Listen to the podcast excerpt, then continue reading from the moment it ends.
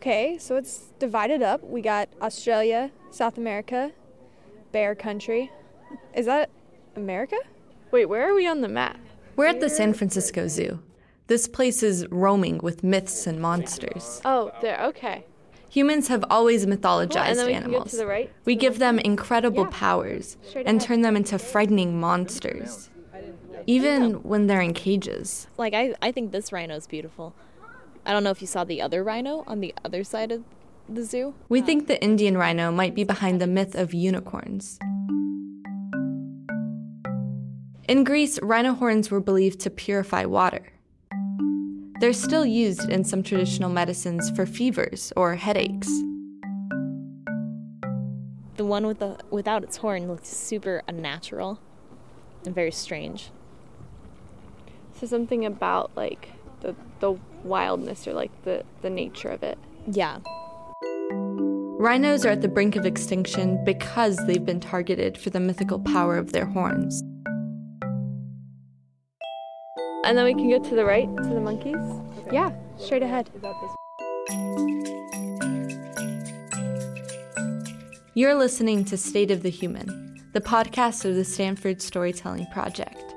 Each episode, we take a common human experience, like speculating or solitude or immigrating, and bring you stories that explore and deepen our understanding of that experience.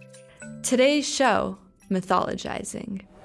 I sort of don't expect this one to interact with us. Like I don't care if this one looks at me or not. Wandering around the zoo feels like I'm encountering animals that have lost their powers or their wildness.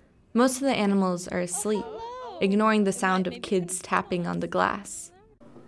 Wait, did you just confuse a cheetah and a giraffe's head? I thought that maybe it was like the hind legs of a cheetah, but it was the the hump on the giraffe's forehead. But now I can totally see it.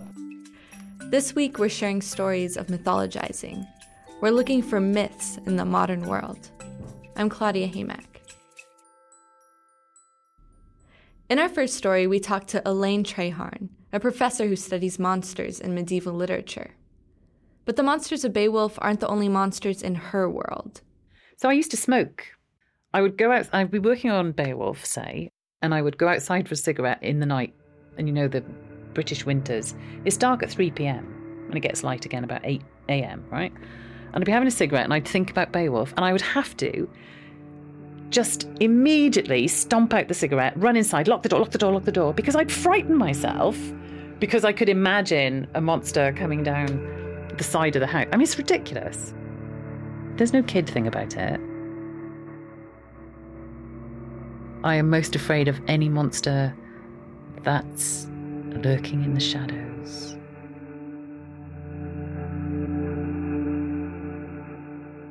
I'm Elaine Treharne. I am a medievalist and most particularly an Anglo Saxonist. And actually, more important than anything else, I am Welsh. So I was born in Aberystwyth, and that kind of uh, identifies me to a T. A monster is either something that is unlike us or uh, an identifiably human figure whose actions and behaviors are unintelligible, deeply evil, inspired by malice, and cause harm. But I think women are labeled monstrous by by male authors, male politicians who don't understand them and fear them and or who are suspicious of their permeable bodies, their kind of leaky bodies. We see this a lot in medieval high medieval texts. Male authors who clearly feel deeply afraid of women and what women can make those men feel. So, in the case of, of Grendel's mother, she's seeking vengeance for her son. So, she has motivation. And it's intelligible that if your child was killed or harmed, you would, a mother would seek some form of retribution. So, that motivation is intelligible. Grendel's mother does not act out of an, uh, a premeditated evilness, right? It's within the kind of code of vengeance for the loss of one's relative. Lady Macbeth doesn't physically do anything. She doesn't kill anyone. She's inspirational to a killer. And I think there are probably many other instances of a woman goading a man on uh, in terms of acquisition of power through um, destruction or uh, kind of barbaric acts. Um, but so, so generally speaking, historically, women have been less responsible for the enactment of monstrosity, or so it's actual enacting, or um, have have been provided with motivation in some in some way, even if what happens to them then is that they are hunted down and executed.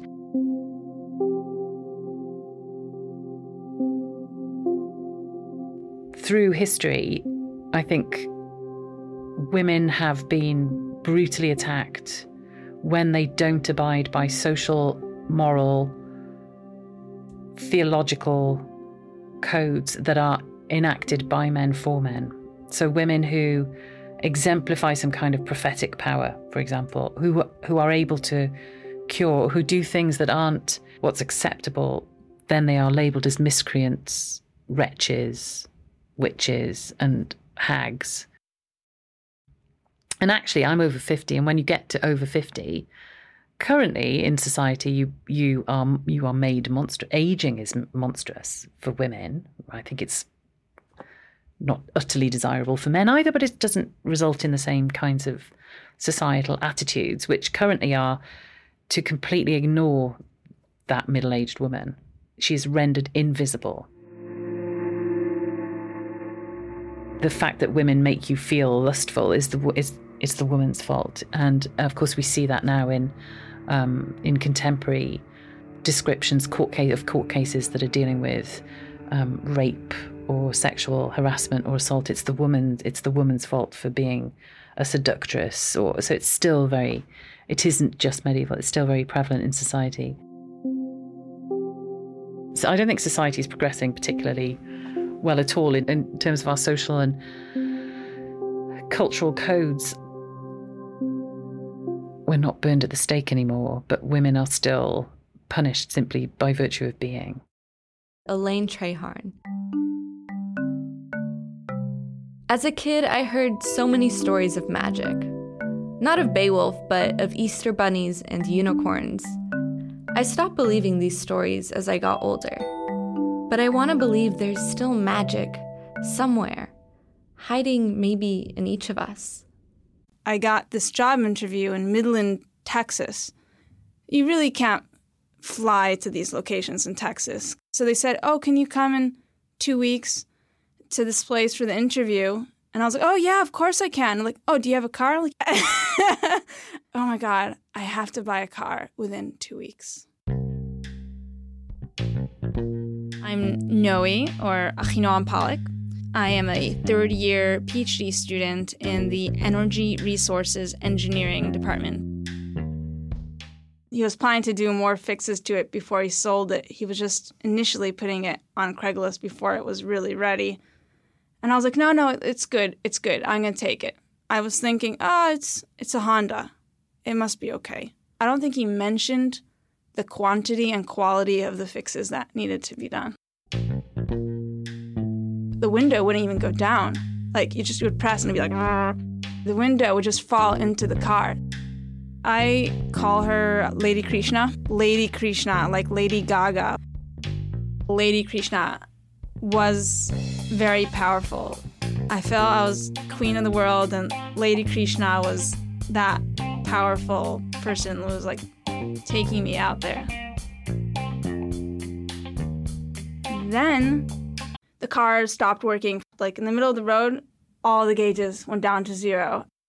Luckily, I had like roadside assistance, and we were in the middle of the boonies, like near what is that place with the aliens in New Mexico? Roswell. I wasn't even next to Roswell. I was like two hours from Roswell. So we actually got towed. I think it's like one of the longest places you could get towed, like in the United States. My interview was the next day, and also it was a Sunday. There was one AutoZone or O'Reilly's open. I got this battery cleaner I scraped a lot of rust off of the um, what are those like little sticks that come out of the battery called? And then the car magically started again, and I drove, boom, like just like as fast as I possibly could, and I came an hour late to the interview, and um, I got the job. I showed off my car. Yeah, this is my car. I've had it for years.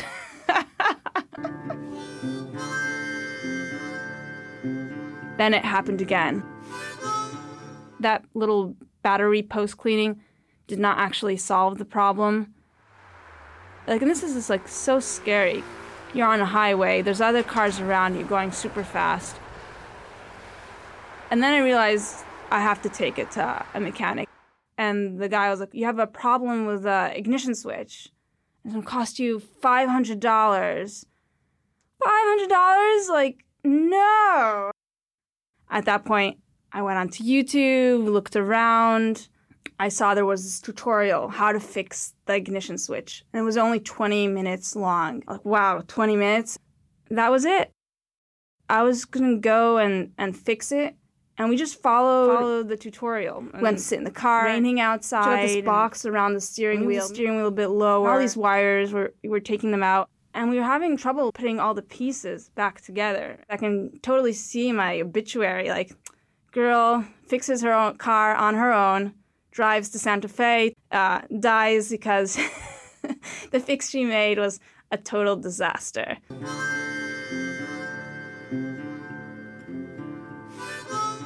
I did not have the confidence of an engineer. I didn't have such a great experience, maybe in my bachelor's degree. You sit in class, you solve some problems, you know, I equals, you know, mx plus b, and you never feel like you have an impact on the world because you're just doing all these exercises. When I was fixing Lady Krishna, I think for the first time, I, I really felt like an engineer when I was turning the ignition switch and then like the car like came back to life, I was so happy. You have to just be willing to to try and to venture into that uncertain space. That gave me a lot of confidence uh, or excitement even from engineering. Like sometimes you may think of a mechanic or real engineers like they have this magic about them like no there there is no magic. You're just connecting things. There's no like golden hands.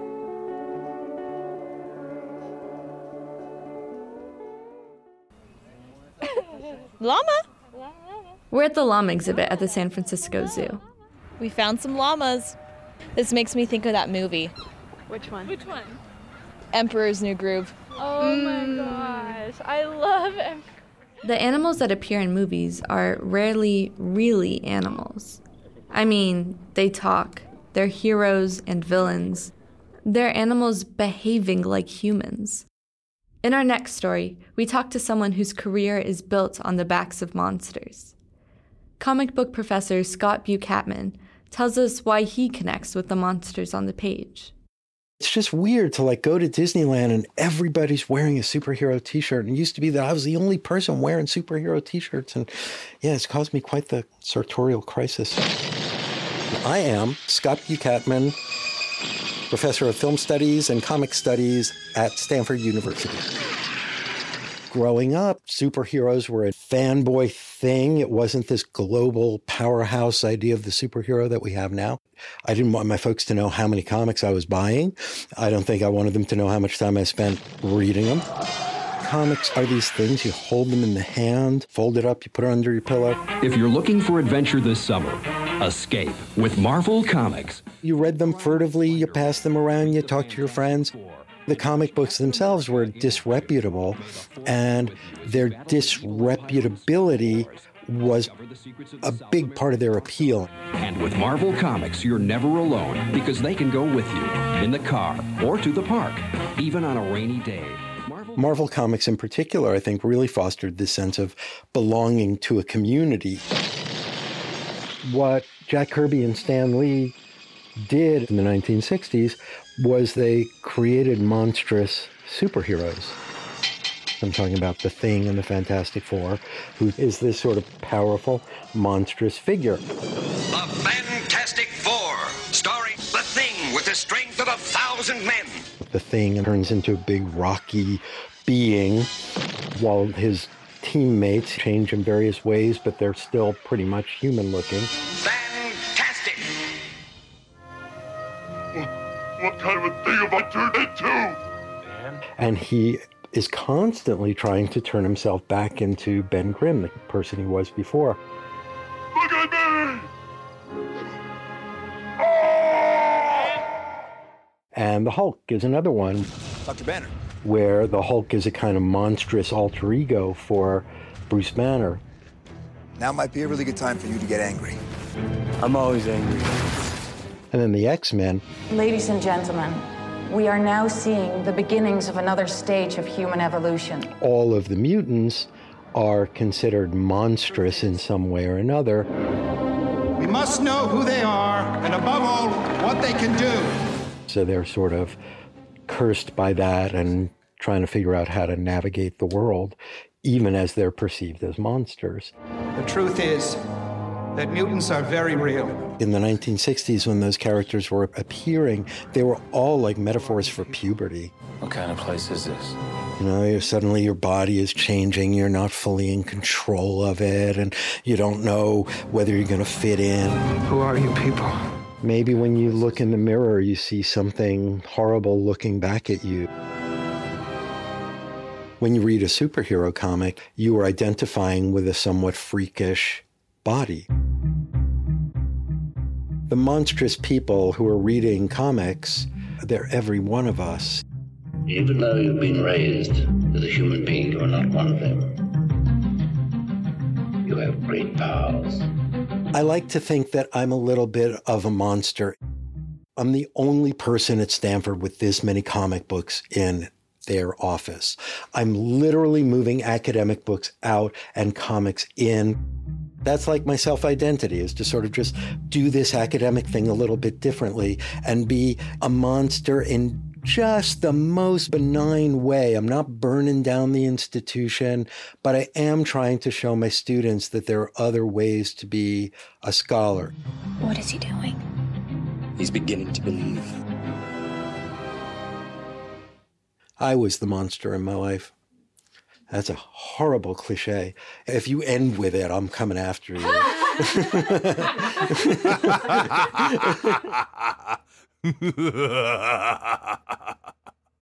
Okay. The giant lemur. It's extinct. In the San Francisco Zoo, the enclosures are built to resemble their animals' natural habitats.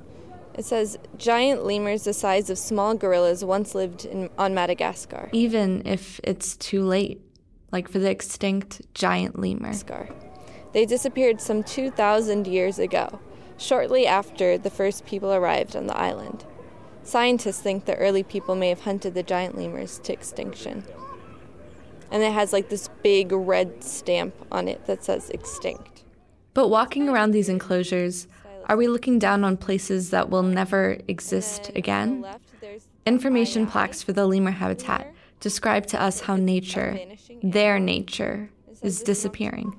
That's a, it's a vanishing animal. There's a donation box to help prevent damage to the remaining lemur habitats. Do we have to display animals in order to help them?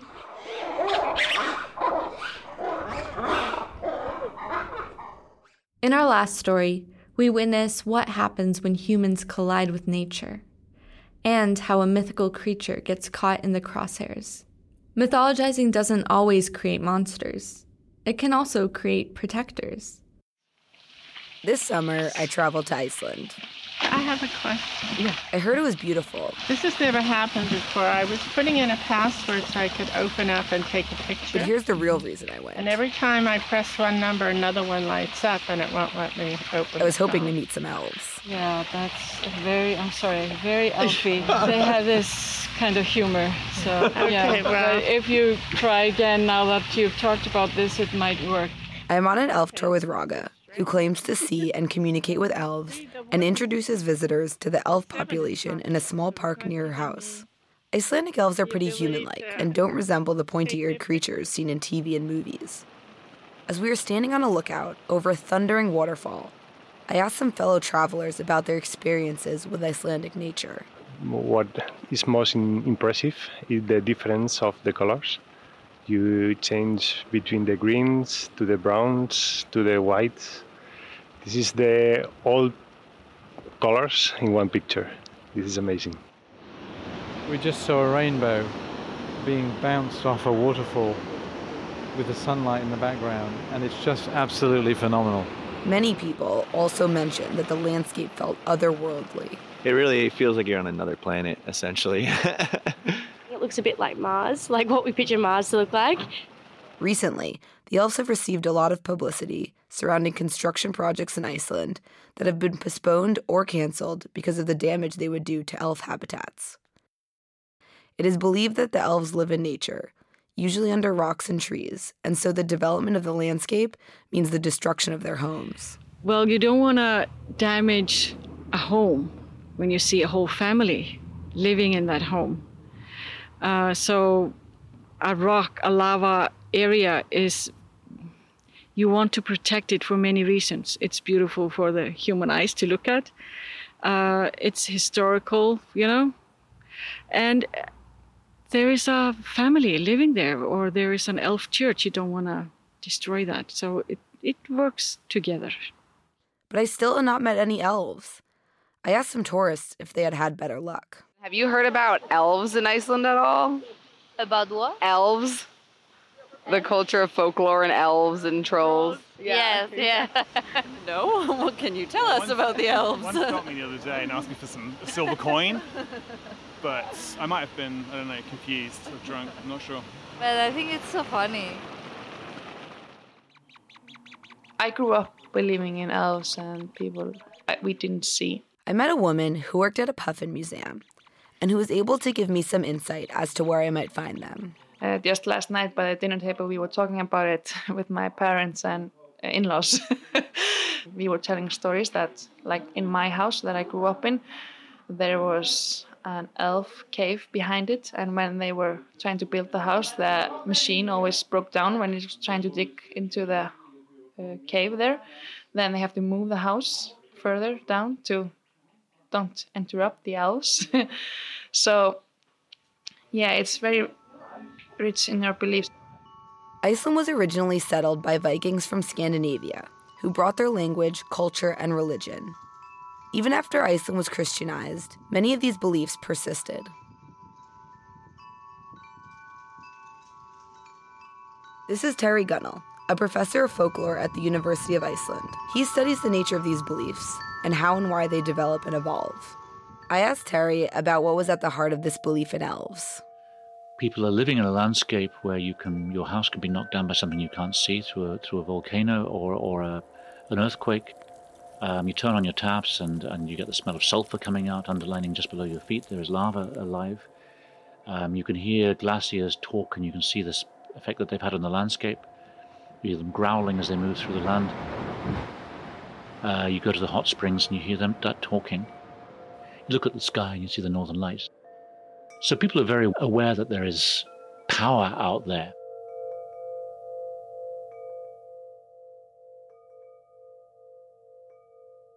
As I continued on my quest and asked more and more Icelanders about the elves, it became clear that perspectives on this issue range across a vast spectrum. On one end are the clairvoyants, or the people who can see and communicate with elves, people like Raga. I met a small elf once. He was very young, and he asked, he looked at me with his big eyes, and he was really surprised, and he said, Are you a human? I said, Yes. So humans exist, he said. I thought it was only in my grandmother's stories. So they have stories like that. but that was fun for both of us, I think. That But when you ask many Icelanders if they have had experiences with elves, you usually get this I won't say yes and I won't say no kind of response. We were uh, gathering the sheep from the mountains. So I had this horse, it's called Brunki because he's a brown. And we were just walking and nothing was going on. And then we came suddenly to a big stone. And uh, suddenly the horse stopped. He's 20 years old. He was born up in these mountains, done that hundreds of times. Suddenly he stopped. And I was trying to pull him, and he wouldn't go near the stone. I don't know why. So when I came down, I asked the people, was it earthquake? Why did the horse behave like that? And everybody smiled because they, they didn't have any answer about that. So if you ask me, was something there? Well, some, everyone has to answer for himself. And if the desire to save the elf population wasn't enough to encourage the preservation of the landscape, there are other examples of nature retaliating when harmed. One of the first things most people notice about Iceland is the lack of trees. I spoke to Oddur Sturluson, the project manager for Startup Tourism, an incubator for businesses addressing tourism in Iceland. For example, there are not many trees in Iceland, but according to historical sources, when Icelanders got here originally, there were a bunch of trees here.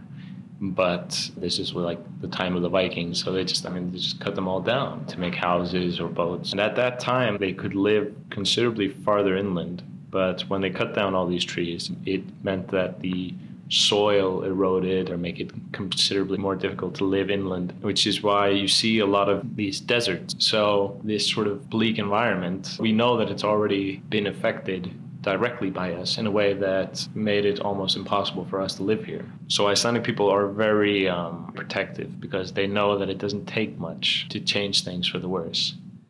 Historically, there has not been much need for development in Iceland, since there are only 300,000 people in a country roughly the size of Ohio. And until recently, most of the visitors to Iceland were extreme adventure types. But due to cheaper flights, a highly publicized volcanic eruption in 2010, and the appearance of the landscape in many popular movies and TV shows, Iceland's obscurity is now a thing of the past. In 2016, 2 million people visited Iceland. I asked some locals what the increase in tourism has been like for them.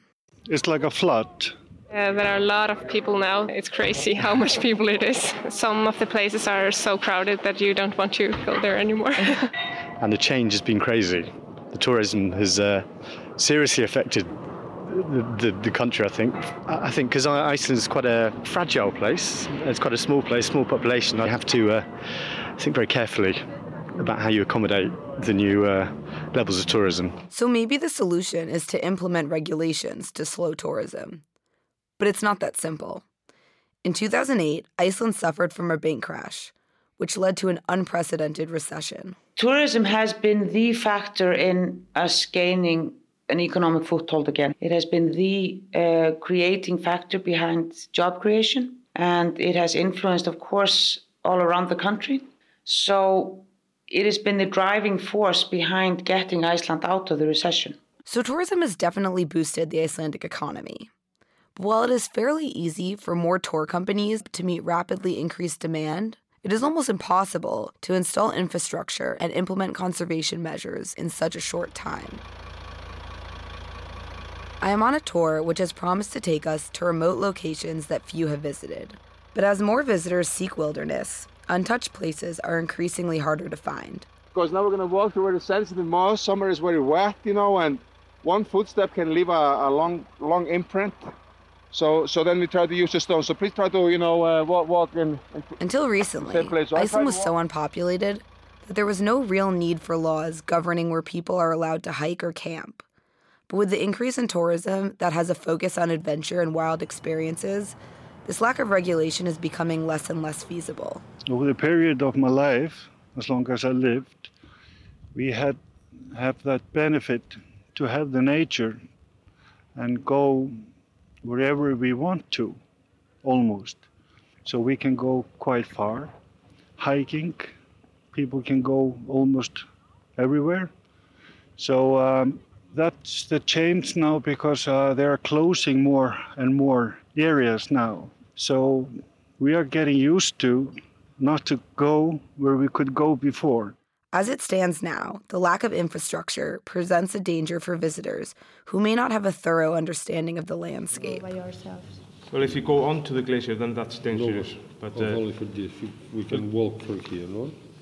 well, there, there, is, there is no no, no, no trail, uh, but you, you can like drive this road, but it's kind of rough in some places. Uh, it's not, and it's not dangerous a lot of people that come out here that don't really know the environment and they go out into it and then you have a lot of situations where you have like a lot of the um, like search and rescue and whatnot are having to go help people in a lot of circumstances because they'll go up to these areas thinking that it, it's okay, but without knowing the full, you know, background on the area. So it can it can be also kind of drastic in that sense. It can be a little dangerous. But the tension is that if sites are made more accessible, that will mean more visitors to these wilderness areas. Okay, um, my name is Guðmundur Ömundsson. Uh, I'm like park manager here at Jökulsárgljúfur, which is a part of, of uh, Vatnajökull National Park in Iceland. To get to this park, you have to drive down a gravel road for 15 miles or so. So this area is not frequently visited right now. I talked to Gudmundur about how the park might change with better roads and infrastructure. Uh, there is this idea, or it's, it has already started, building a proper road between this area. It would connect Ásbyrgi more with the ring road. And I guess that would increase the number a lot, uh, which is in some ways good, but also a challenge to protect what we have here the nature, the quietness, the stillness around. And when the road is ready, uh, we will have a job to do. He also talked about the possibility of building more than just roads in the highland. Now there are some ideas to build hotels in the Central Highlands, which are like totally different from the current inf- infrastructure. What do you think about that? Yeah, it's just crazy. You know? it's, I think it would just be be very damaging for for the Central Highlands and how they are perceived. They are, they are seen as as a wilderness. They are seen as a rough place. Nobody lives there. It's impossible to live there. So in that way, people have this respect for the island. They understand it's a dangerous place, but still a fascinating place. And do you think that's a huge part of Icelandic culture that might be lost? Absolutely, absolutely. Although I'm not sure that uh, not everybody understands this value, but it will, would completely destroy it. It is precisely the roughness of the landscape and the melding of the magnificent with the formidable that has inspired the belief in hidden nature creatures, and which is so essential to Icelandic culture and identity. We like it the way it is, a little bit raw, and we shouldn't, you know, have to sugarcoat it for other people to come and visit because they're coming to see that. Places like this, you know, you, you stand here and you don't see anybody. It's not very common because when you travel Europe, there's farm, farm. You always see, you know, man in everywhere, everywhere you go. But here, you don't, it's just nature, unspoiled. So that's the appeal for me anyway. Uh, I just like being out there and just hearing the wind, the water running, and nobody honking or traffic, or, you know, you need to get away from that.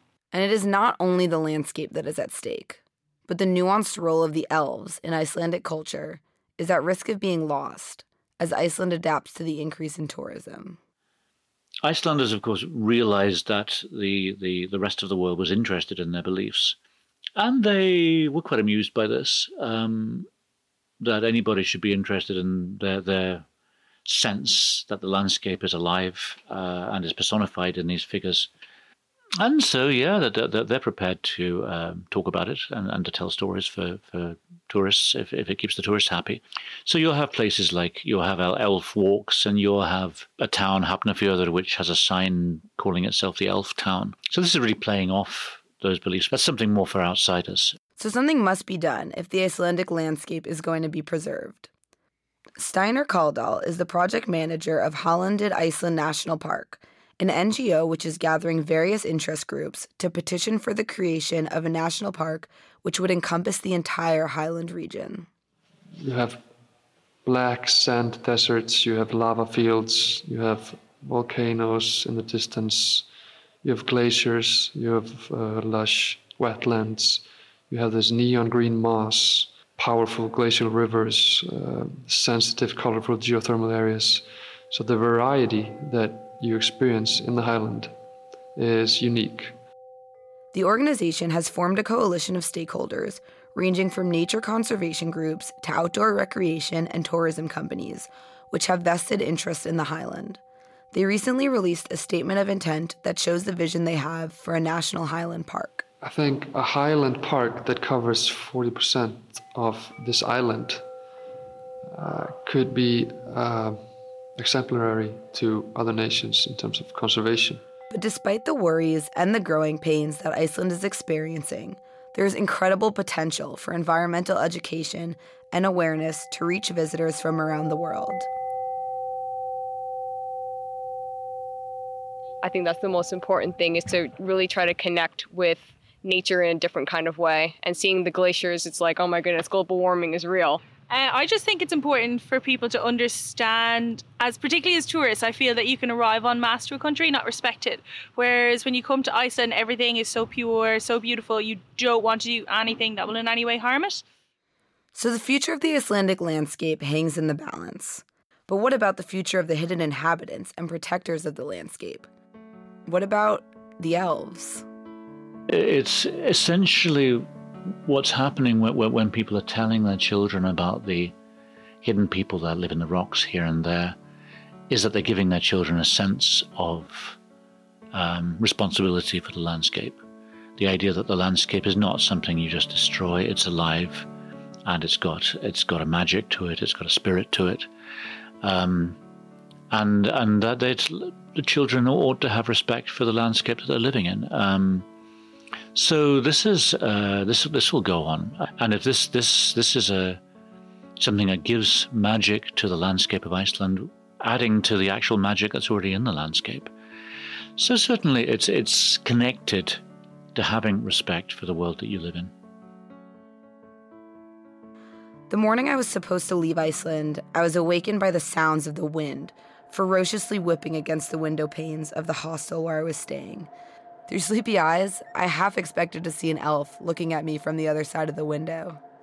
As I lay in bed, praying that I was not caught in the midst of a severe storm and that I would be able to get back home that day, I was struck by how truly impossible it was to ignore the vitality of nature in Iceland. Nature in Iceland is very much alive. You can't ignore it. You know, we are now waiting for next eruption I hope you get to your plane before that happens. so, you know, even if no matter what you dress up for city life, we still have earthquakes and fierce wind and, you know, volcano eruptions. So we know that nature is alive. To see pictures of the highland and find out more about conservation efforts, visit halendid.is. That's H A L E N D I D.is. Oh wow, look at all the stuffed animals. As we leave the zoo, we pass through its final exhibit, the gift shop. It's a smoky day. Another wildfire rages across California. As we exit the zoo, we're reminded that it wasn't dragons that set the woods on fire. There are no elves to protect the trees. The Hulk isn't smashing the wilderness to bits. I can't help but wonder if we create myths and monsters so that we don't have to look at ourselves. Hello, I'm Neil Gaiman, and you're listening to State of the Human, the podcast of the Stanford Storytelling Project. This episode of State of the Human was produced by Chris Stock, Sophie McNulty, Ben Schwartz, Rachel Thompson, Morgan Cannon, Maddie Fish, Jet Hayward, and me, Claudia Hamek, with help from Jenny March, Jake Warga, Christy Hartman, Ali Wallner, and Jonah Willinghams. For their generous financial support, we'd like to thank the Vice Provost for Undergraduate Education, the program in Writing and Rhetoric, Stanford Arts, and Bruce Braden. You can find links to all the music and archival sound you heard in this episode, and listen to every other episode of State of the Human at our website, storytelling.stanford.edu.